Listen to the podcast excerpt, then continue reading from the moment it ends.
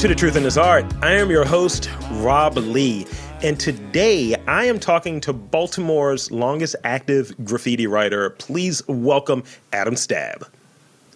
Welcome hey. to the podcast. Thanks, Rob. Thanks for having me. Totally. Um, and just for the record, for those who don't get it, it's not Stabe. It's it's it's not accented. It's, it's no, yes, yeah, Stab. It's a doing thing.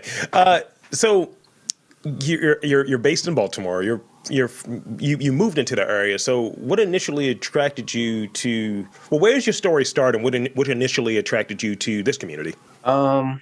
Well, I started writing graffiti, you know, not not too long after I finally got to Baltimore, which was in. Um, I moved here in eighty-three, probably started writing in late eighty-four. Um, so it was kind of a quick uh, transition into picking that up as a as a vocation in youth, you know, um, partially because I was not real connected otherwise to any any other um, groups of kids. Um, and uh, so being sort of a a new kid in town and going through all of that kind of like amount of time it took to, to, you know, kind of learn to cut the mustard with the locals and get in with, yeah. with folks in either school or the neighborhood. Um, I spent a lot of time on my own mm-hmm. and had already come from a background of being real. Just, I spent a lot of time traversing the landscape. That was kind yeah. of where I had come from. Um, I grew up in the Midwest in Southern Illinois, and spent some years in North Central Florida mm-hmm. before I was here. So my whole childhood upbringing, my little, my little tyke years were very um, run at will till the sun came down plus, you know, without mm-hmm. real adult supervision and worrying about shit. So by the time I got here at thirteen to the city, you know, I was not very privy to yeah. much oversight. I was used to doing my thing. And so I, I jumped immediately into, into that. It was comfortable. Um, and uh, for, for a good little minute, did it on my own, because even as I developed friendships, I found that um, kids, especially like in, in, for example, that I was friends with in the neighborhood, as I, I began to meet people on the east side of town where I'm, I'm, I'm still located, um, you know, people weren't just as apt to like run across town on the bus to go to Lexington Market. That yeah. that shit was unheard of to them. Uh, going downtown, especially after hours at night, was like, oh my God, are you kidding me? You're doing what? You know, and and but that was just more how I had come up with. Like, it's not like my mom didn't really care where I was at. It was just like we, we just had different rules and standards of like what was going on safety wise, because you didn't have to worry yeah. when I was coming up in the cut, like literally in the sticks, you know. So it's very different. So, but found graffiti at about that age, yeah. thirteen, thirteen and a half, going on fourteen, fourteen years old was when I started writing for real. And uh, found it just traversing the cities and, and alleyways of downtown in Baltimore City by myself on the loan, you know, got like real turned on and attracted to this thing that was happening. Um, and then in the hands of a very small, intimate group of guys, Um, who were responsible for for the tiny little scene that we had uh, at the time. You know? So part of just kind of being out there, being a, a person that is, as you said, the traversing, you're, you're being in the city, you're able to see different things, different vantage points, going through the city, taking a look at the structure, the buildings, the alleys, the walls, all of that different stuff. Um, it gives you a better sense of that lay of the land, especially being someone that is new here. You're really getting a, you know, at that time, really getting the lay of what's around. Oh, yeah. I mean, I was super turned on by that. Um, my mom moved here to work for Hopkins initially. That was our motivation to come here. Um, she had been getting her doctorate in, in North Central Florida at, at University of Florida. And so when that set of years was up, you know, I was excited, though it was like a tough time mm-hmm.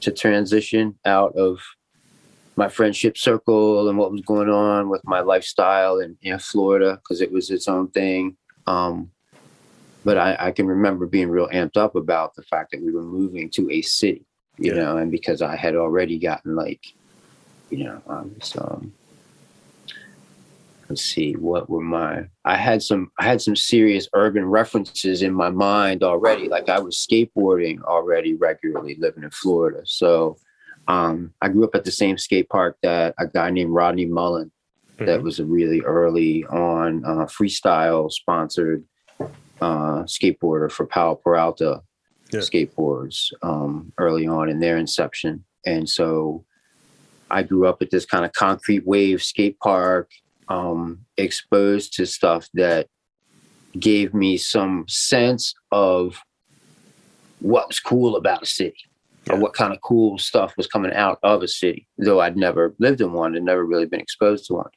Um, so I was amped about getting here, um, though in comparison to the amount of time I spent sort of, again, you know, really going at it alone, because it was a very tough place to break into friendship circles and to not, you know, the first year of being here was like, mm-hmm. um, my books getting thrown under the bus, you know, repeatedly type of, you're like, oh, the new guy, you know, we have to torture you, right? Like, yes, you know, like, so uh, it, it, was, it, was, it was rough, you know, like, um, transitioning to into the city in that sense was a motherfucker. Yeah, it was, it was hard. um, I saw my first handgun in uh, what was it? What grade was it? Sixth grade, seventh grade, grade of two, two grades before sixth grade, um, in science class. Just a kid, you know, like who was showing off his gun to to kids, you know. Wow. Um, no kind of thing going on, no strife, no nothing going on. Just yeah. young kid had a gun. Yeah. And he was showing it to other kids in science classes. Like, yo, check it out. You know, like, I, I had never experienced anything like that before. You know, like I'd seen hunting guns and that yeah. type of shit before. My grandpa's old revolver from the war. Yeah. You know, like, it's like I got this next to the Bunsen burner. Right. You know, like this, this sixth grade science class is like, what? You know, so that side of the getting used to it was, um, was a whole different, like the romance was not really there. but I, So but I, I did find it in these other um, ways and means. Um, yeah. By luck of the draw, I was going to school. One of the first places I went to grade school was a school, uh, it's, not, it's not called this anymore at the time, it was called Herring Run. Mm-hmm. And it was way out east from where I lived, even in Highland Town. But two days a week, I had gotten myself into um, the after school program at the School for the Arts, uh, their Twigs outreach program. Yeah. So a couple days a week, I would get out of school, basically stop in the, in the neighborhood a second, hop back on the city bus, hoof it downtown for my art class, you know, and show up just in time for all the ballerinas and everybody be letting out. And so I was just mesmerized with that spot. Yeah. And, and basically being downtown, you know, like all of a sudden I was like downtown, on my own, traversing that environment, right, just south of Micah and and the art museums and and and um, you know, so it, that became my stomping ground regularly, yeah. and uh, I grew up again like this kind of Fast Times at Ridgemont High style life, just very recently in in Florida. Having slices at the mall and riding my mongoose, you know, and, and playing video games at the arcade and shit. Yeah. And so the best thing that I could come up with to suffice for that was like finding video games on the block. Mm-hmm. So I would get out of class at School for the Arts, which wasn't until like they would let out at four ten, and then I would take a two hour class uh, as a seventh grader or whatever.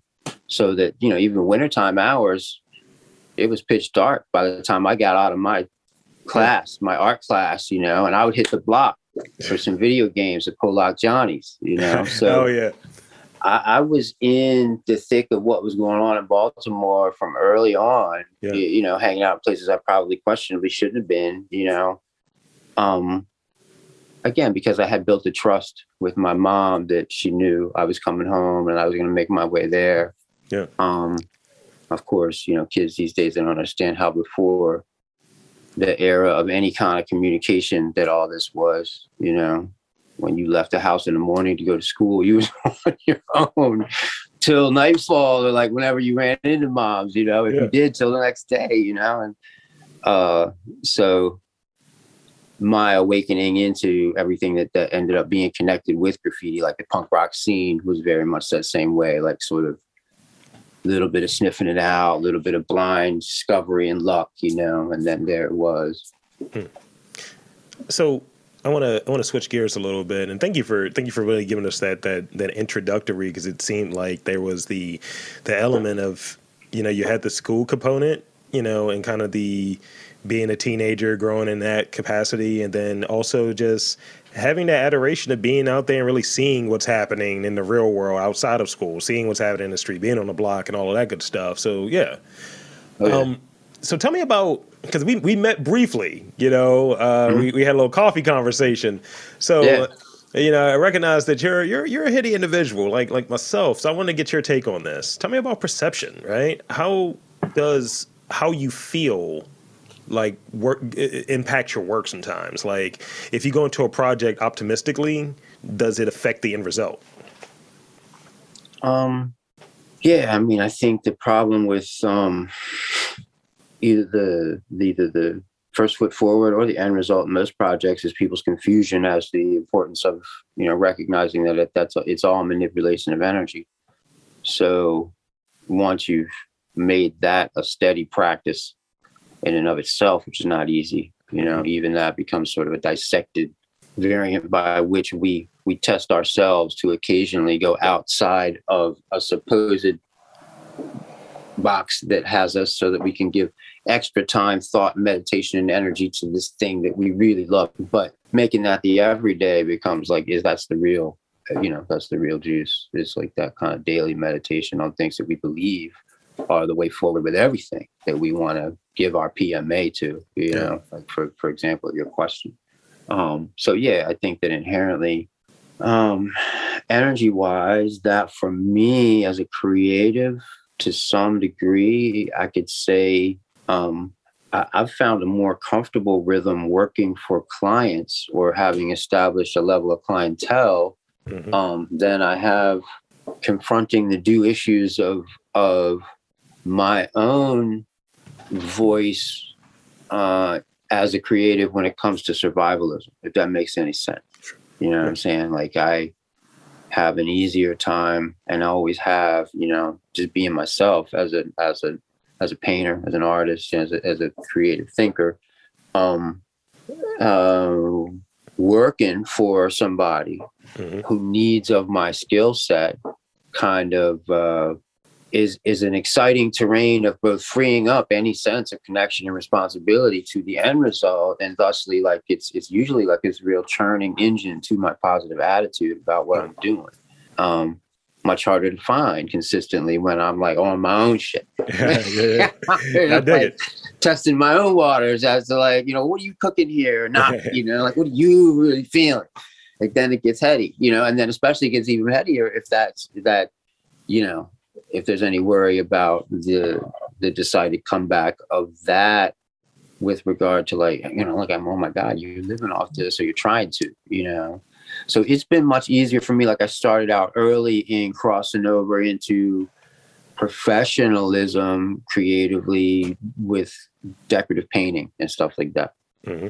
Being, being on some really good teams too, working with some of the most talented people, um, that I had ever, or have ever, you know, had the chance to school under and learn from and be in a professional setting with. Mm-hmm. So that, and in both of those lights, with a couple of those people who I've worked with, one of the things garnished there and that I really still kind of uh, enjoy living by is being able to like kind of hang up my own connection and ego place at the time that it comes for like, you know, doing it for the job, doing it for the client. Yeah. If I've been asked into a thing. Because it's, it's, it feels good. Like that, that's a good, that's a tight exercise for me. I feel like artists and artisans who can get outside of their own need to like toot their horn, which I mean, to my honest, you know, between me and you and the rest of the world, it, it, that shit gets rarer and rarer. Everybody's so on their shit, that, you know, that it's yeah, it's easy. It gets easier and easier for me to just show up and like, like yeah, man, pay me to get the job done. Uh, I get out of here before the cupcakes and shit start. um, That's great. It's uh, it's been a pleasure to be a part of a culture and community that's seen itself grow in so many ways that, you know, we're still deserving of really the applause and the and and the excitement about being invited to the party to a degree, but also seeing through like the big breath it's going to take to like really grow up on and around the after excitement of what's become of, you know, which is always the case for like the the, the trench work that has to be done, the digging out yeah. of the street warfare and shit that has to happen before, again, all of the, the glam and glitz and the red carpet can be rolled out behind a thing. I get you. So I read that, you know, this this quote, uh, I found graffiti, I found myself, I, I made a way home. And Baltimore graffiti was the first thing that got me hot about creative things. So so tell me about your first experience with like, like what was your first like tag? What was your first like experience with street art? Oh, God. Um, well, I mean, like when, when I first moved here and, and again, like, which is sort of a part of discovering the downtown area of Baltimore, seeing tags and growing up on looking at graffiti and trying to figure out what this really was. But the, at that point, you know, there was a, there was an amount of spray paint mm-hmm. tags around the area of the midtown threshold up and down Saint Saint Paul, Charles, you know, um, in and around the Micah corridor and, and that whole um, Mount Royal uh, area, you know, but there was an even more available and yet at the same time, not distributed in a way that it is today, where it's very like on what I call like kind of this grandstand, you know, look at me, I'm right here in your face kind of a, a kind of aesthetic that people have since adopted, but it's much more like sneaky. Mm-hmm. And it was, it was much more like kind of, it was around, but the idea was to get it to last. The idea was to have it, you know, in the environment, but, you know, in ways that were not so invasive that people had to do something about it immediately, you know? So I grew up on this era of graffiti that was much more, you, you didn't have to look for it, but you did have to look for it. You had to actually be out and around and like in the alleys and in the back cuts and stuff like that. When you saw it, it felt right. Mm-hmm. It felt like it was placed consideratively in the inside the voice of the city, mm-hmm. inside the the poetry of the environment, without being an a-hole. You know, like I, you know, like during my time, literally, like I grew up with the guys that reinvented the, like, well, I'm gonna march across town, you, you know, and just uh, fat cap every every corner, you know, across Lombard Street because I can. And and that became a much more invasive sense of people looking at the whatever was going on with the culture, like with with a lot of disdain that you didn't have uh, when I was young. But I think that that kind of presence of mind and a desire for your placement to be a part of the environment, a part of the accepted rhythm of the voice of the city, um, that's still, you know, that's still more important to me than, uh, than anything, you know, um, now it's turned into, you know, how, how much you get up or how often you, you know, you do a thing, again, to the point of like over saturation, but most things in that you can find, uh, with regard to that kind of culture are about a certain amount of overdoing the thing or, you know, some level of Doritos extreme. It's just a part of the culture we've all grown into. So I got I got two more two more questions for you before we get to those rapid fire ones I mentioned earlier. Uh, so I read about what the, the Street Life Art Exhibition. Tell me about that. When we did that exhibit, um, a part of what I Uh, was trying to encompass, not just in the show, but the title was like, one second. my second major, but maybe my third time out, was working with a collage medium mm-hmm. that um, I've been doing now for a few years. But as a painter, uh, at that time, was kind of a new thing to me, new new new methodology um, for me in the studio. Sure. And something that I kind of picked up needing some kind of challenge, some kind of, you know, I needed something to feel like I didn't know what the hell I was doing or where it was going, because it's just a freer sense of, um, you know, I'll get my rhythm and my methodology down with something I feel successful with, like in the painting realm. Mm-hmm. And then my own expectations of how that math works gets very chop, chop, chop. And then getting outside of that box myself becomes sort of this difficult dance. So the balance in the studio becomes a practitioner in a direction where it's like, I have no expectations because I, I know I have no rhythm at this. I don't know what I'm doing. I haven't picked up a jar of glue since I was in fucking grade school.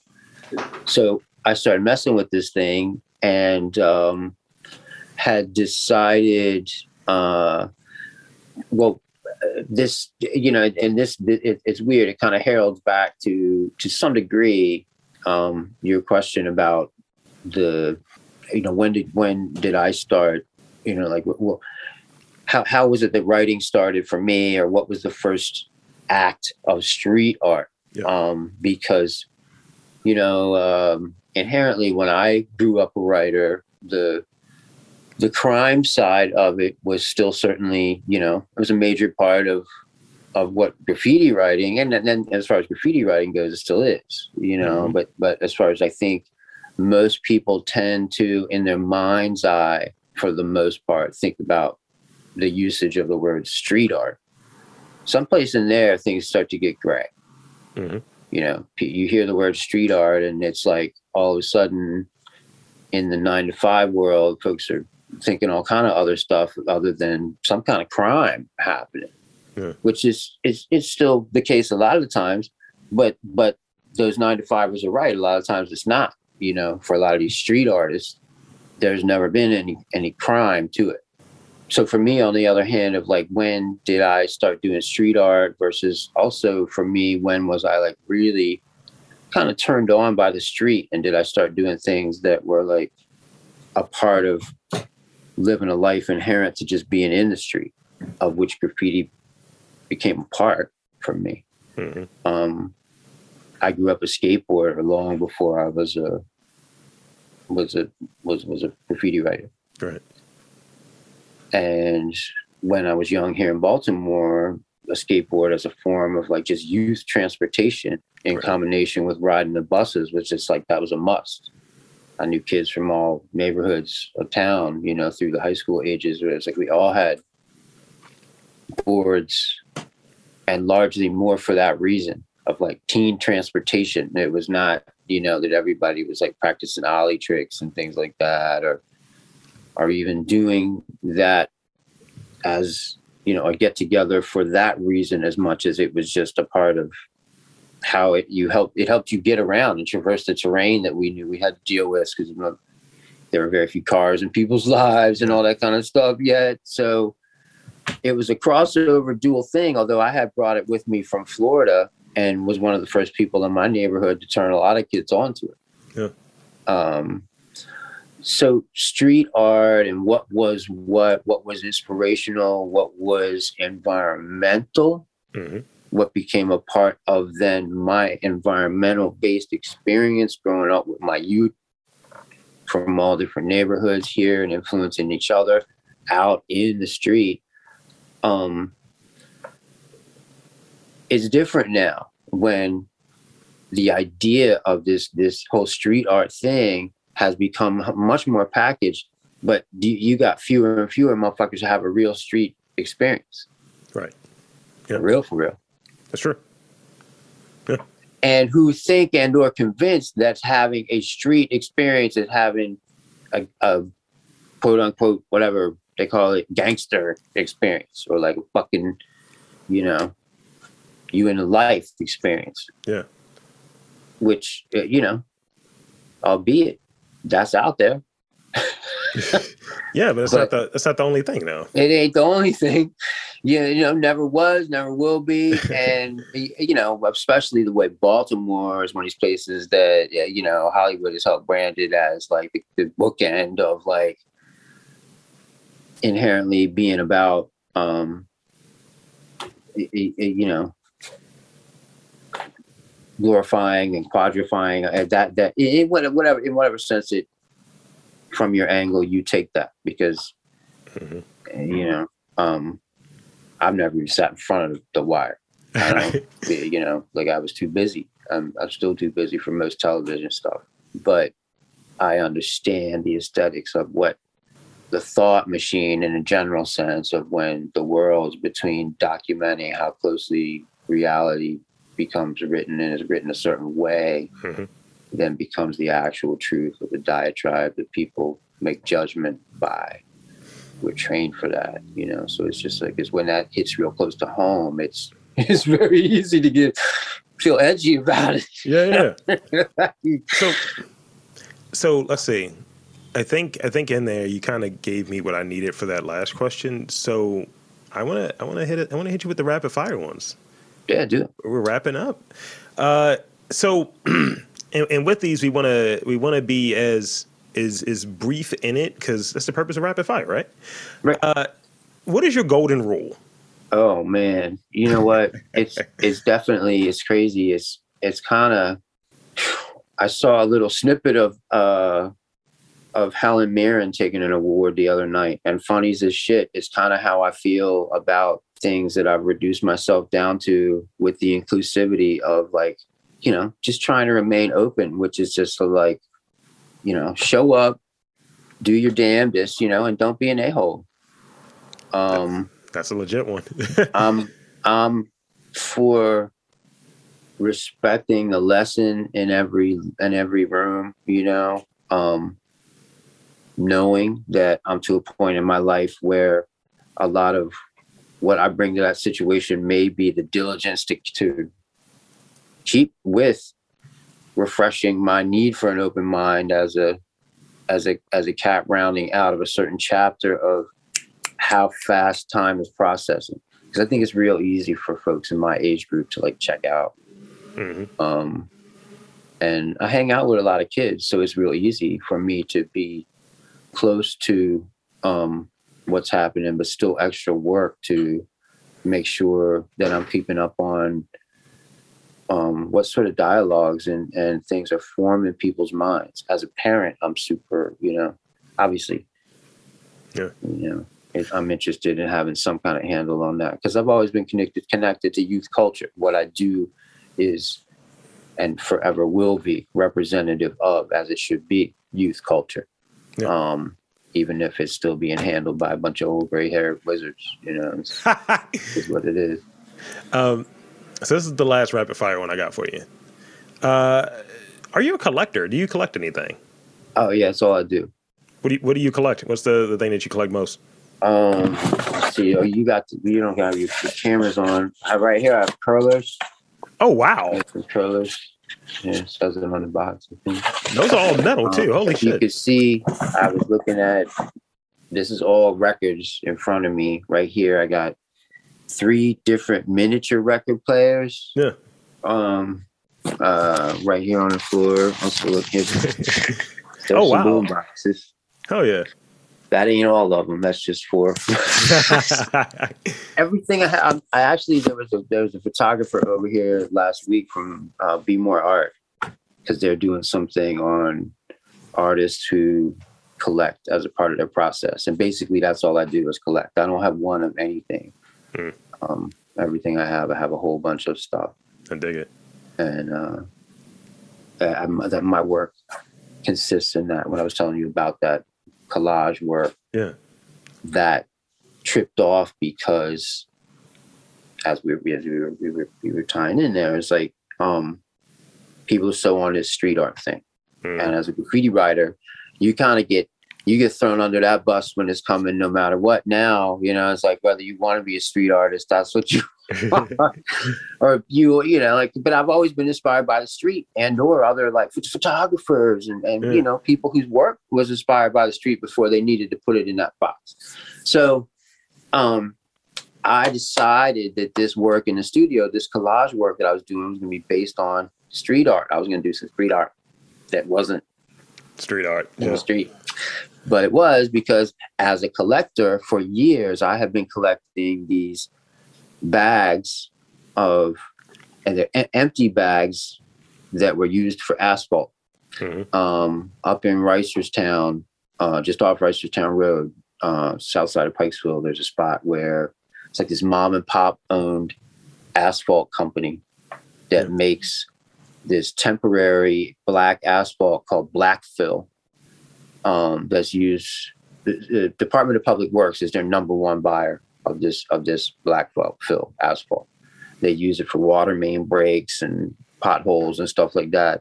And they've had a really bad habit of like using the bags and then just leaving the bags on the street, right? When they empty them with some broken pipes or whatever. Mm-hmm. So I've been collecting these bags for years because I like the look of them and, and knew I would get around to using them for something at some point, right? So boom, come around to this thing. I, I'm going to start a collage project based on street art, which is you can't get no more street art than making your collage out of bags of asphalt that's actually the street.